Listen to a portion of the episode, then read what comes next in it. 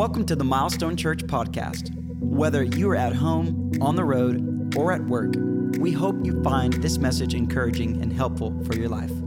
You can watch other messages just like this one on our website at milestonechurch.com/messages.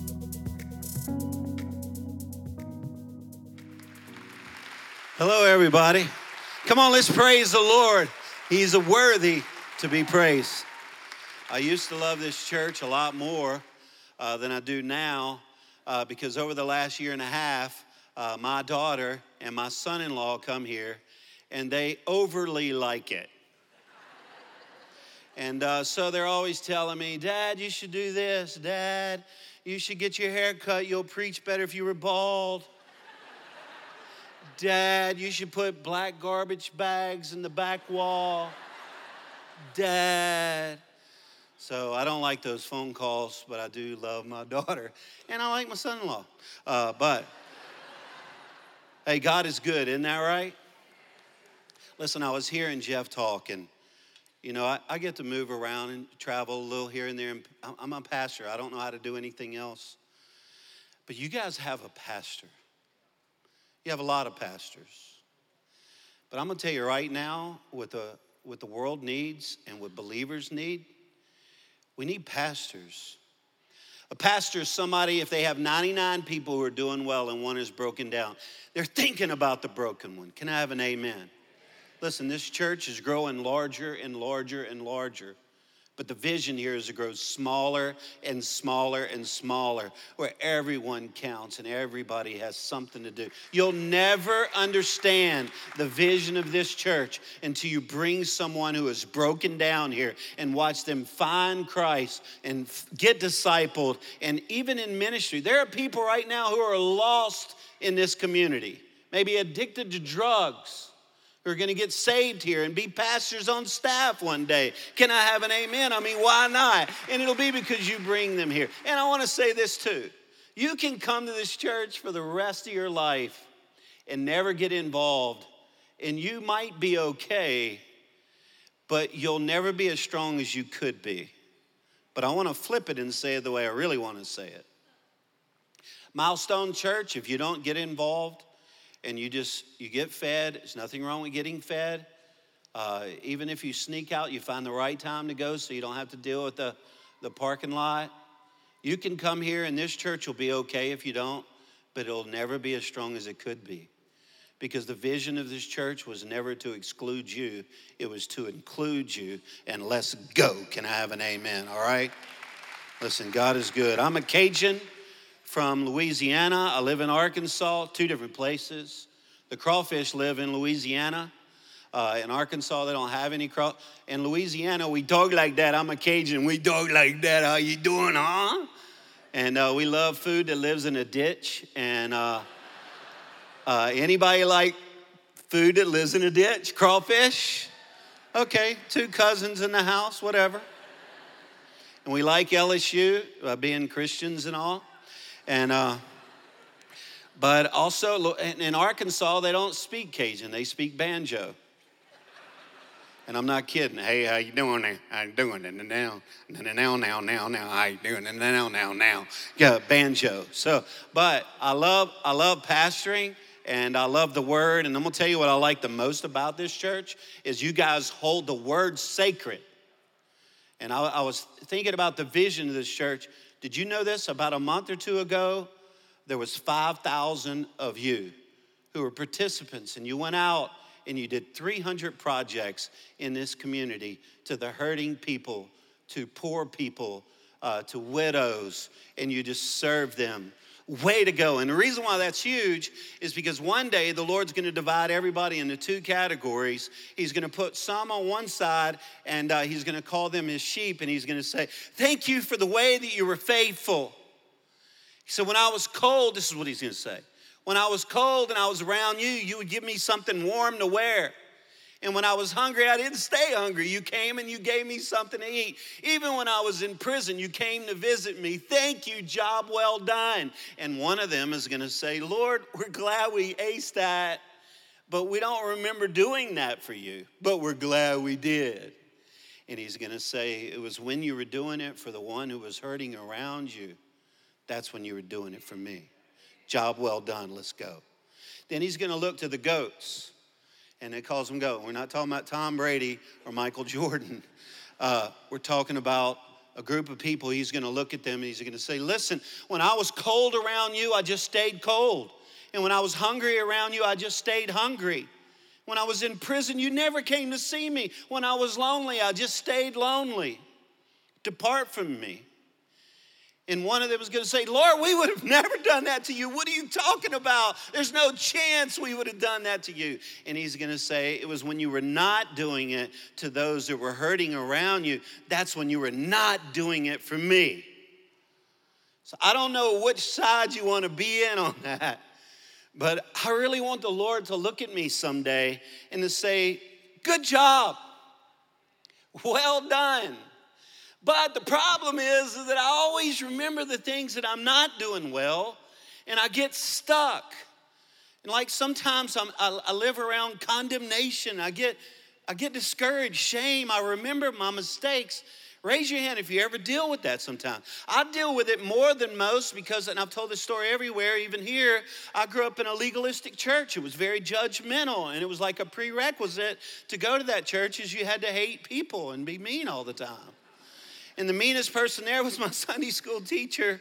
And uh, she hated me. I was eight years old, and she would point at me and say, Hell is hot. You're going to hell. She talked about hell like she was born and raised in hell. And then one day she said, Don't you want to go to heaven? And I said, Not if you're going to be there. But the thing is, is that I, I never really felt like that the Lord wanted me around. I always thought He wanted me away from Him. That's a real bummer because how do you think my prayer life was? Who's gonna serve God? Who's gonna worship the Lord when they don't think that God even wants them around? So, how do you get that straight? There's a story in 2 Kings chapter 6, and pastors talk about this all the time. But there was these, these people that were young and they were building this church and they, they were walking on the working on the kids area and and uh, space for more souls. And uh, but one of them while he was working he lost his cutting edge is what the bible says. You can read it later. And when he lost his cutting edge instead of acting like he still had it because that's what we do. We, we lose it. We don't have our edge with the lord and we lose it and we just keep swinging and there's a lot of vibration. There's a lot of frustration, but we don't want anybody to know. But that's not what this brother did. This brother went to Elijah and he said, Elijah, I got to be honest, I lost my edge. And Elisha said, He said, Where did you lose it? Let's go back and get it. So, my question to you is if you've lost your edge, where did you lose it? So the topic of the day is really going to be about all of that. And uh, and if I had to just say one thing about the body of Christ, I'm not I'm going to hit hard today, but I'm not here to leave you there to be discouraged, because the Holy Spirit's going to bring us closer to the Father. Can I have amen on that? But I, I do sense in the body of Christ, as around the world, that for some reason a lot of believers they don't fear God like they used to. It's like, where is the fear of God? So I'm not going to preach on that. But what I am going to preach on is the real cost, the real cost, the real cost to loving the Lord, to loving the church. In Psalms 116, I'll just read the first part of this. How can I repay the Lord for all the good he has done for me? Are you thankful today? The Bible says you enter his gates with thanksgiving in your heart. Let's praise his name all around this place. We're just so thankful for him. Come on, if you're thankful, let's praise his name. That's what we're here for. But I don't sense that we consistently live that way like with this real cost. So I'm an optimist. If you and no one likes to be around negative people all the time. So I'm an optimist. But as I, now I'm 61 years old, so I think I'm also a realist. So I, I just add to that, that optimism with real questions now. Like if somebody comes to me and they go, Pastor Rick, I'm getting married. I'm finally getting married. And I'll always think, congratulations, but in the back of my mind is like, I hope they know the real cost. Is a real cost. Somebody comes to me and they go, Man, Pastor Rick, I, am starting a business. I've always wanted to. And I'm starting, it's like, Come on, Bubba, let's pray. I hope they know the real cost. Pastor Rick, we're gonna have a baby. I'm so happy. That's a gift from God. That's so good. I hope they know the cost.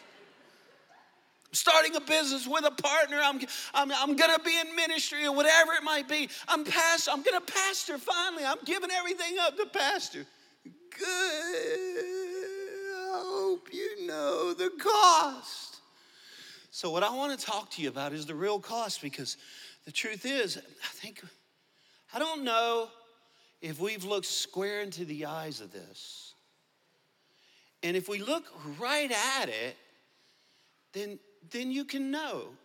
Today, I don't know how you're doing with the cost of your walk with God. But that doesn't concern me because it's really none of my business.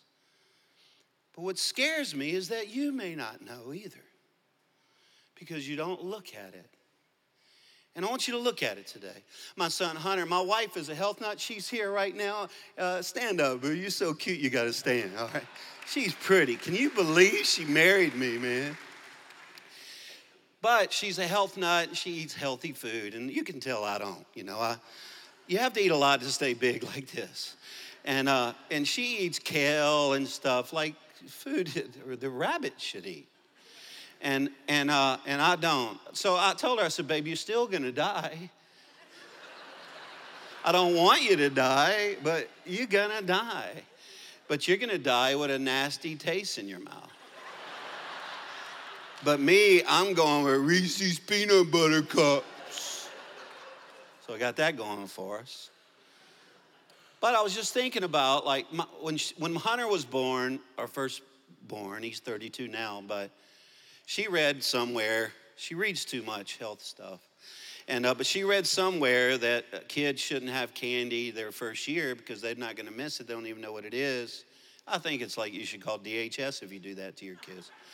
But so we didn't. And his first birthday, it was like, hey, everybody, Hunter, he's, he's one today.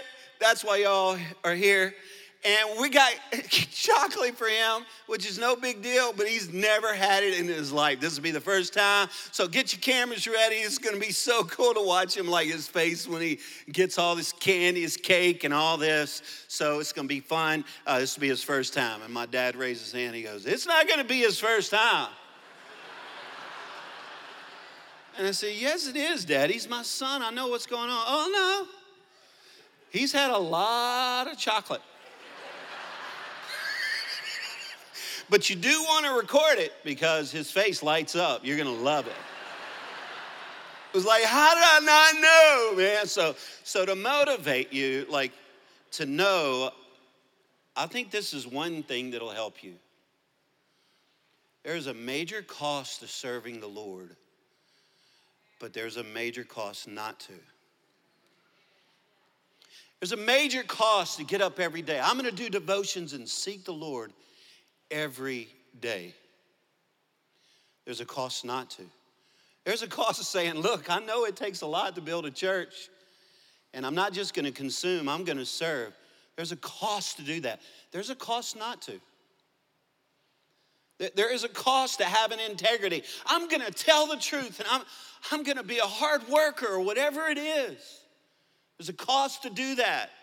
There's a cost not to. Some of you could testify in that. There's a cost.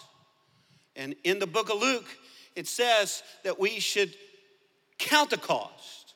So, what I'm going to talk to you about, it comes from this passage of scripture in Luke 14 and verse 25. But everybody, look here before we cheat and look at the scripture.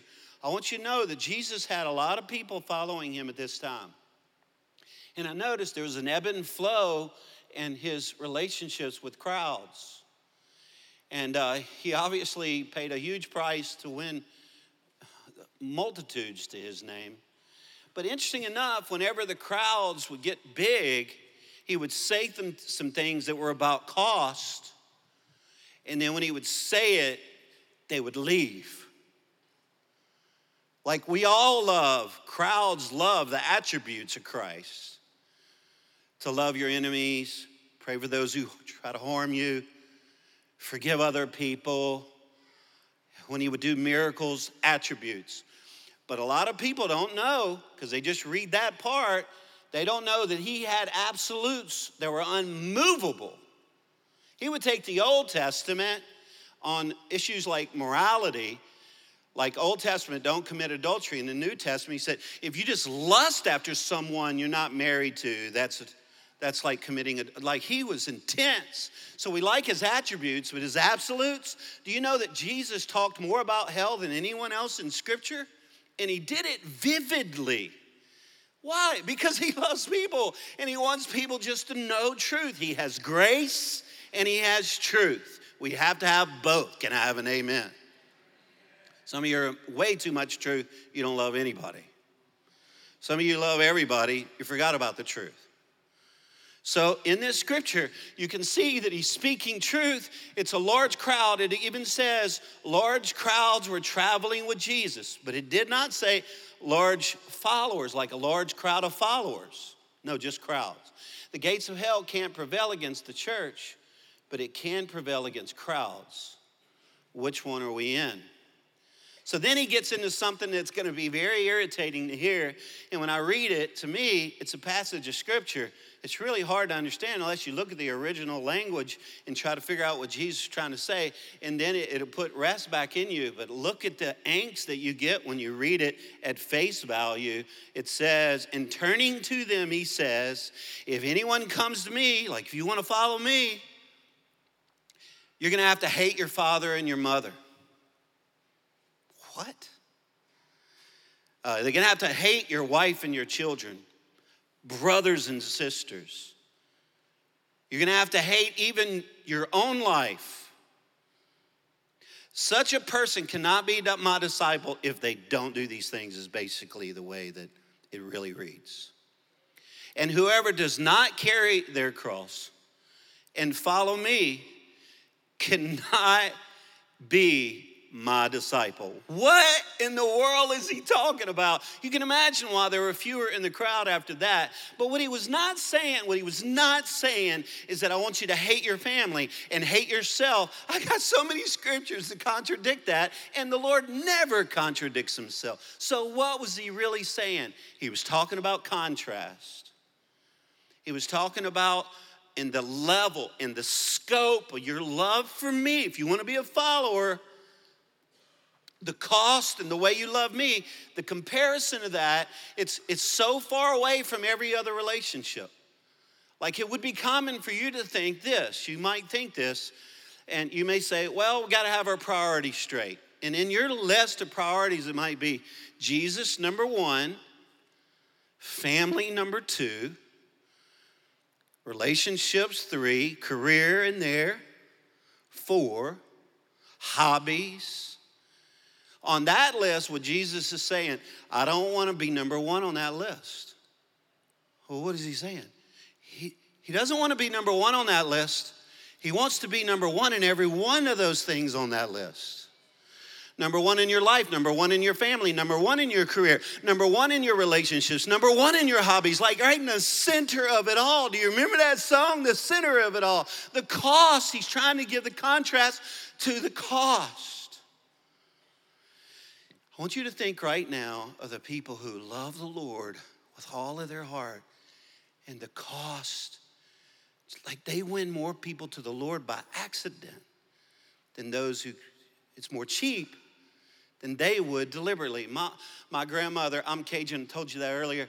Uh, she she loved she loved the Lord. She would answer the phone if you called her landlines. Young people, it was actually phones used to be plugged into a wall, and, uh, and she would answer the phone, Jesus loves you, I know that for sure. Cajun lady. Loved her. Well, she was dying when we started our church in the year 2001. And a few months before that, I called her on the phone because I knew she could pray. Man.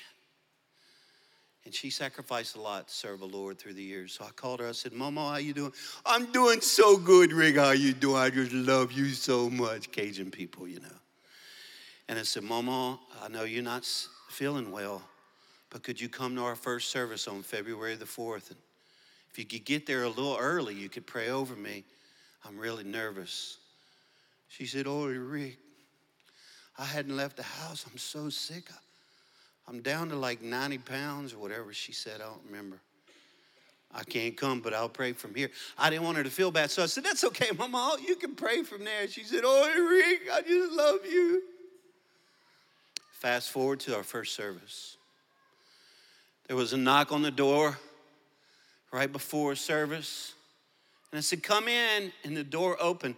And it was my frail, 80 pound grandmother with a big smile. She said, Henri, I just had to come.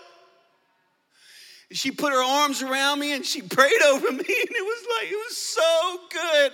But afterwards, I was thinking, the cost that she paid for that six or seven hour journey just to pray over me? What? Cost. First thing about the cost the cost to love the church, the bride, it doesn't look for a bargain. Like you don't just look for the cheapest route there.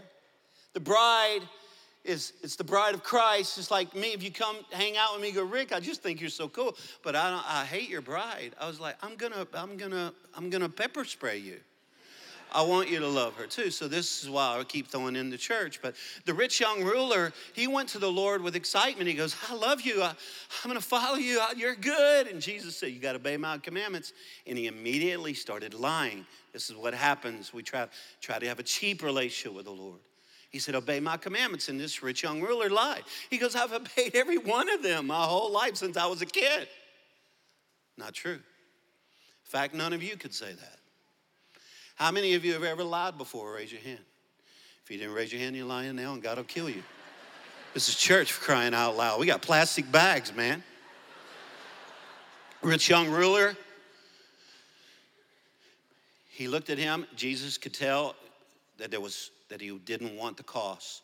So Jesus looked at him. I'm not going to tell you what he said because I want you to think about the one thing that's keeping you from all in. And he said, Listen, this one thing you go and do this one thing and then come back and follow me. Do you know what the scripture says? The scripture says that the rich young ruler, he said, that's too much cost.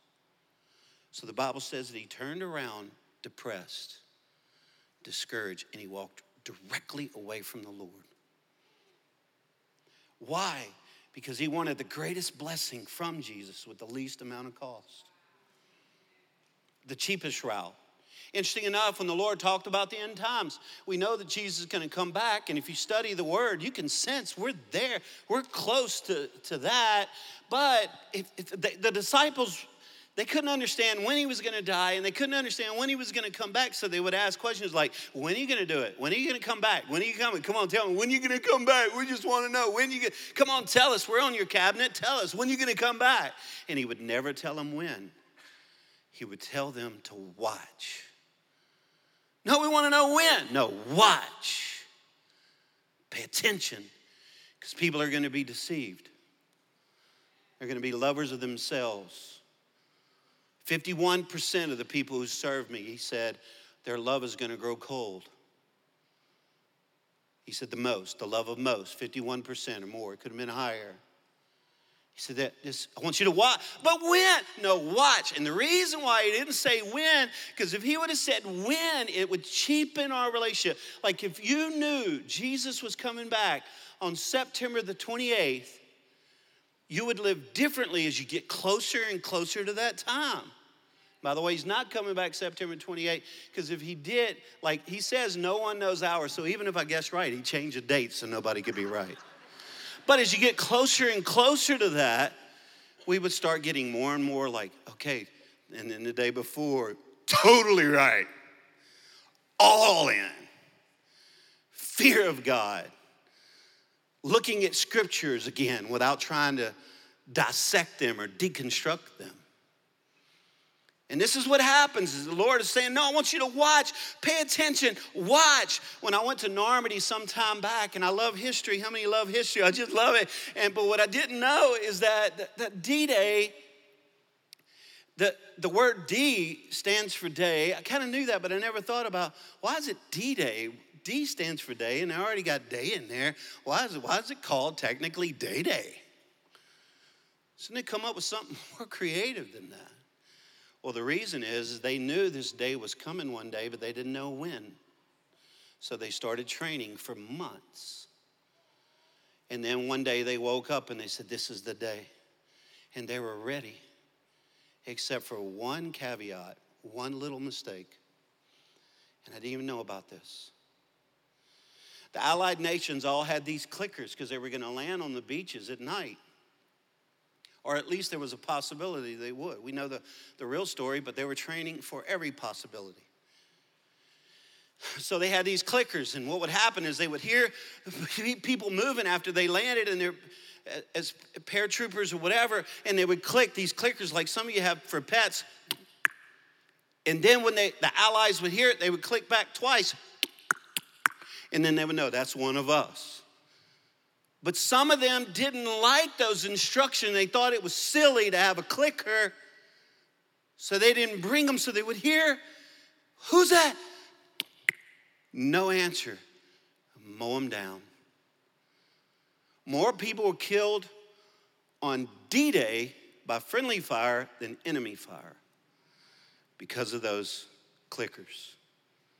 Michelle and I, when we travel around, uh, and we go to different hotel uh, rooms, you know, like when you stay in a hotel room, I got so sick and tired of leaving stuff there that, I, that this is what I do every time, and I've trained my family to do it, and none of them do it. Uh, Michelle hates it when I do this, but basically I always go, okay, we're leaving. So I go to every room and I say it out loud. I'm forgetting something, I just don't know what it is.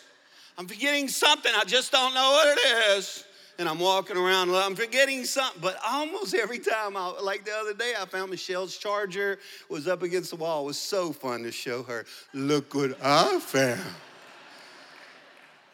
Okay, it's probably a silly way to leave a hotel room, but I'm gonna tell you, it'd be a great way for you to go home and say, Lord, I don't wanna be deceived.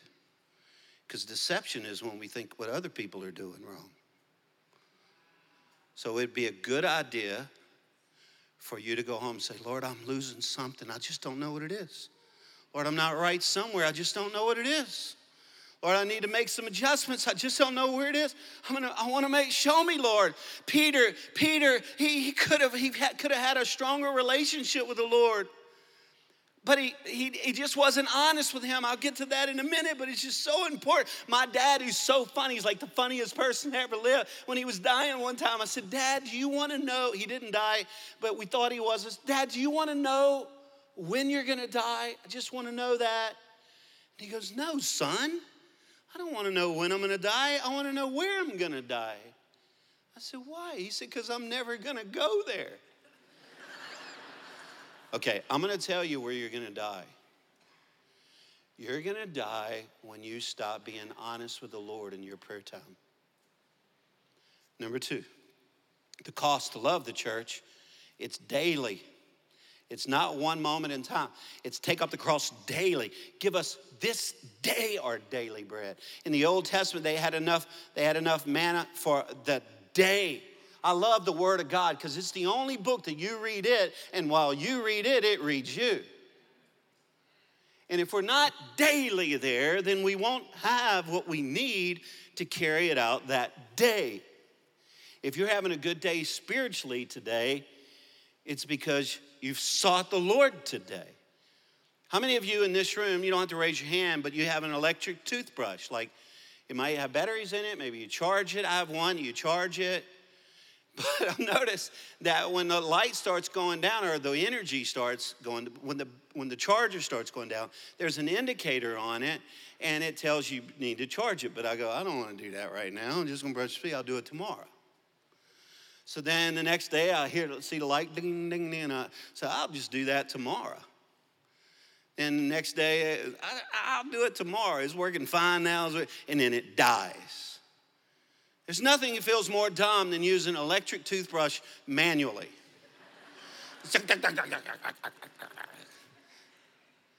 but this is what a lot of you are doing. You, you're like using your manual power when the Holy Spirit is saying, Please let me in. The church of Ephesus, the Lord showed up and he said, Hey, I just want to tell you, I'm proud of you. And I think this is a word for, for the church in, in America. I'm proud of your hard work. You, you, have purpose. And then he said this, and you can spot heresy when it's right in front of you. Like you might not even know, but you just see it like something's wrong with that. That's not scriptural. You'll go and study. He said, I'm proud of you for that. He said, but let me tell you the one thing I'm not proud of, and that is you don't love me like you used to. You've lost your, your love for me. I want you to remember the height you have fallen, and I want you to go back. The key is remember. You got to get honest somewhere to grow in God. And I want you to go back and love me the way you used to love me. When I first gave my heart to the Lord in 1981, my uncle was a really strong disciple type, like a discipler. And he looked at me, he said, Hey, I know you've given your heart to the Lord now, but where are you going to fall? Scripturally, there's only four possible ways for someone to fall. It's either going to be with girls, or it's going to be with glory, which is pride, or it's going to be with gold and money, or it's going to be with getting high. Which one's your weakness? Where are you going to fall? And I said, To be honest with you, I think it's all of them. And he goes, Well, no, which one is the most vulnerable? I really think it's all of them. and he goes, Come on, man, we're working on this. I said, Okay. The last year of my life, I started smoking pot and I really miss it. And I think if I have a chance, I'm going to do it again. And uh, uh, for those of the Haslet campus or the McKinney campus are online, uh, someone laughed really hard. They get this. So I was looking through scripture on, you know, God made the herbs of the land. So, anyway, so I was putting gas in my car one day and I dropped my keys on the ground and they landed right on top of a pre rolled joint for those of you that don't know about this stuff, that is marijuana. And my first thought, I picked it up and I said, Praise God. but my uncle had told me, he said, Listen, the fact that you told me what it is that you're struggling with, if you bring it before the Lord every day, and that's what we're talking about right now, daily, you'll be strong when that time comes. Well, he was wrong because I picked it up. and my uncle's, well, I need another mentor. And so I got in the car. You remember how to sin, man. I got in the car, rolled down the window two inches, punched in a cigarette lighter, put on some Boston music, put it in my mouth, and was just waiting. And then all of a sudden I realized this is what I've been seeking God about daily. I don't need this junk. Nothing is better than Jesus. So I rolled down the window the rest of the way and threw it out the window. One time I told that story, and a lady said, You're not supposed to litter and throw out stuff. And, and I said, I know, but it's more illegal to smoke pot in the car.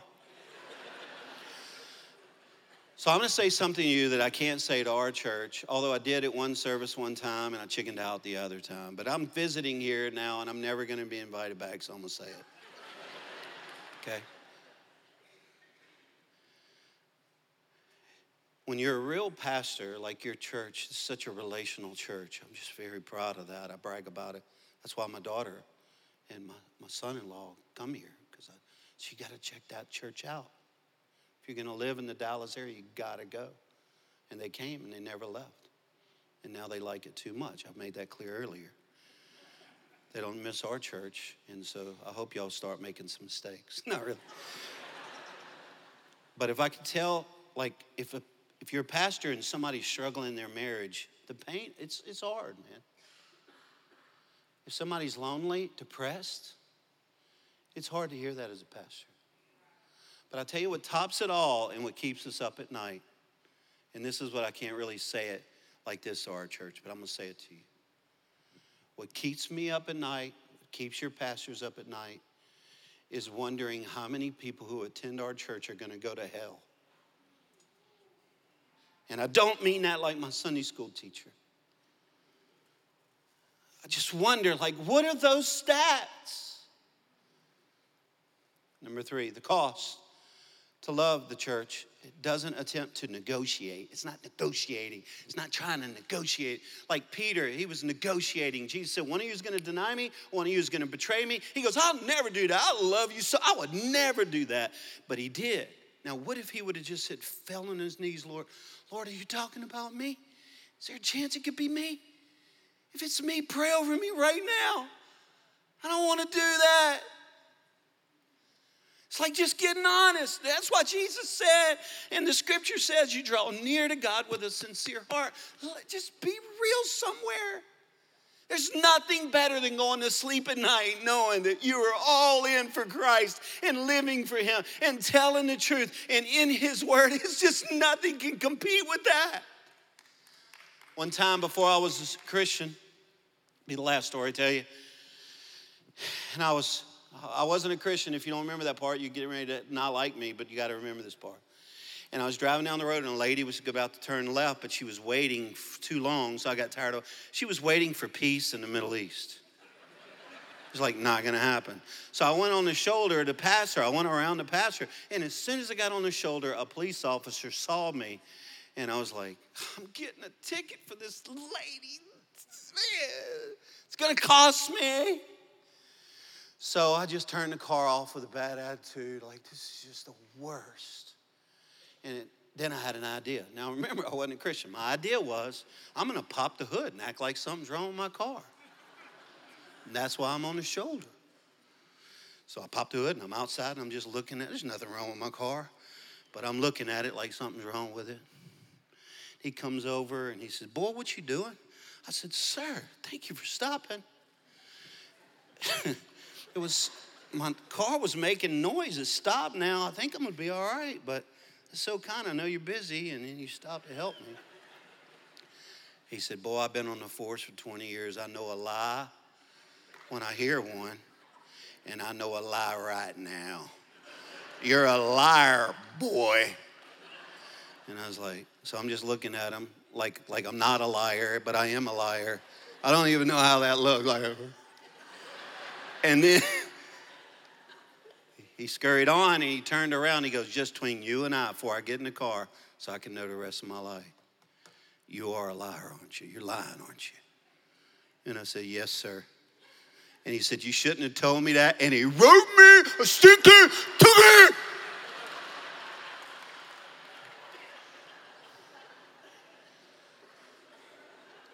I hate that guy. Listen to me a few times over the last year, I'm over time, so I'm just going to say this.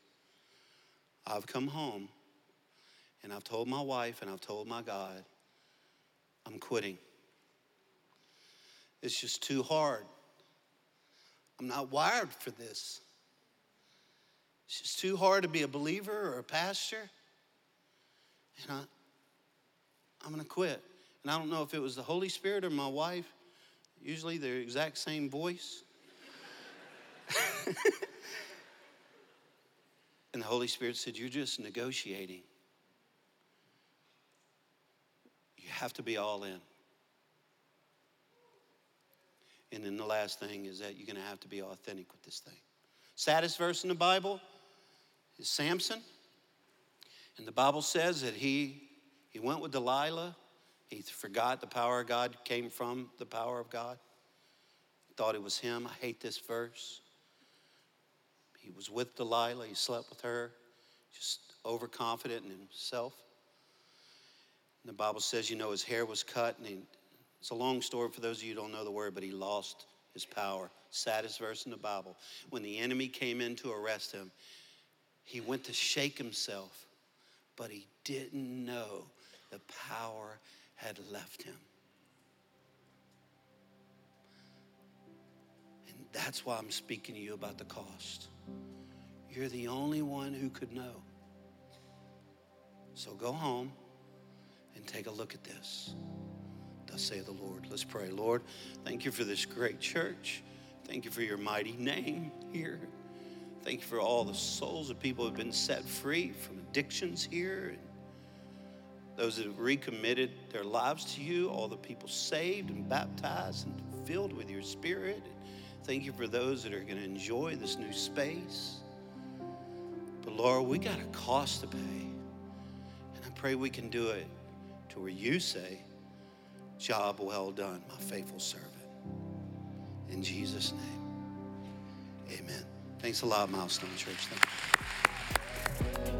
Thanks for listening to this week's message.